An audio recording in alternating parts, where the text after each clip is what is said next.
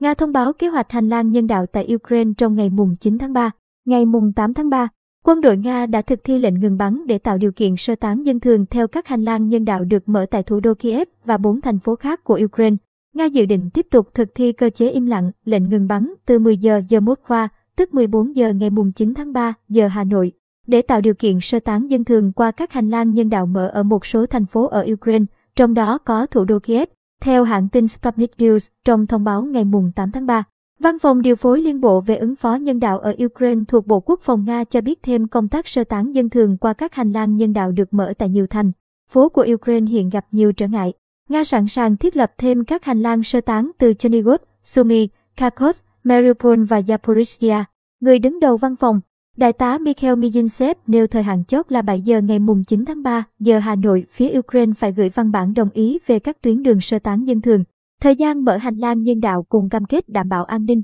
Trước đó, ngày mùng 8 tháng 3, quân đội Nga đã thực thi lệnh ngừng bắn để tạo điều kiện sơ tán dân thường theo các hành lang nhân đạo được mở tại thủ đô Kiev và bốn thành phố khác của Ukraine gồm Chernihiv, Sumy, Kharkov và Mariupol.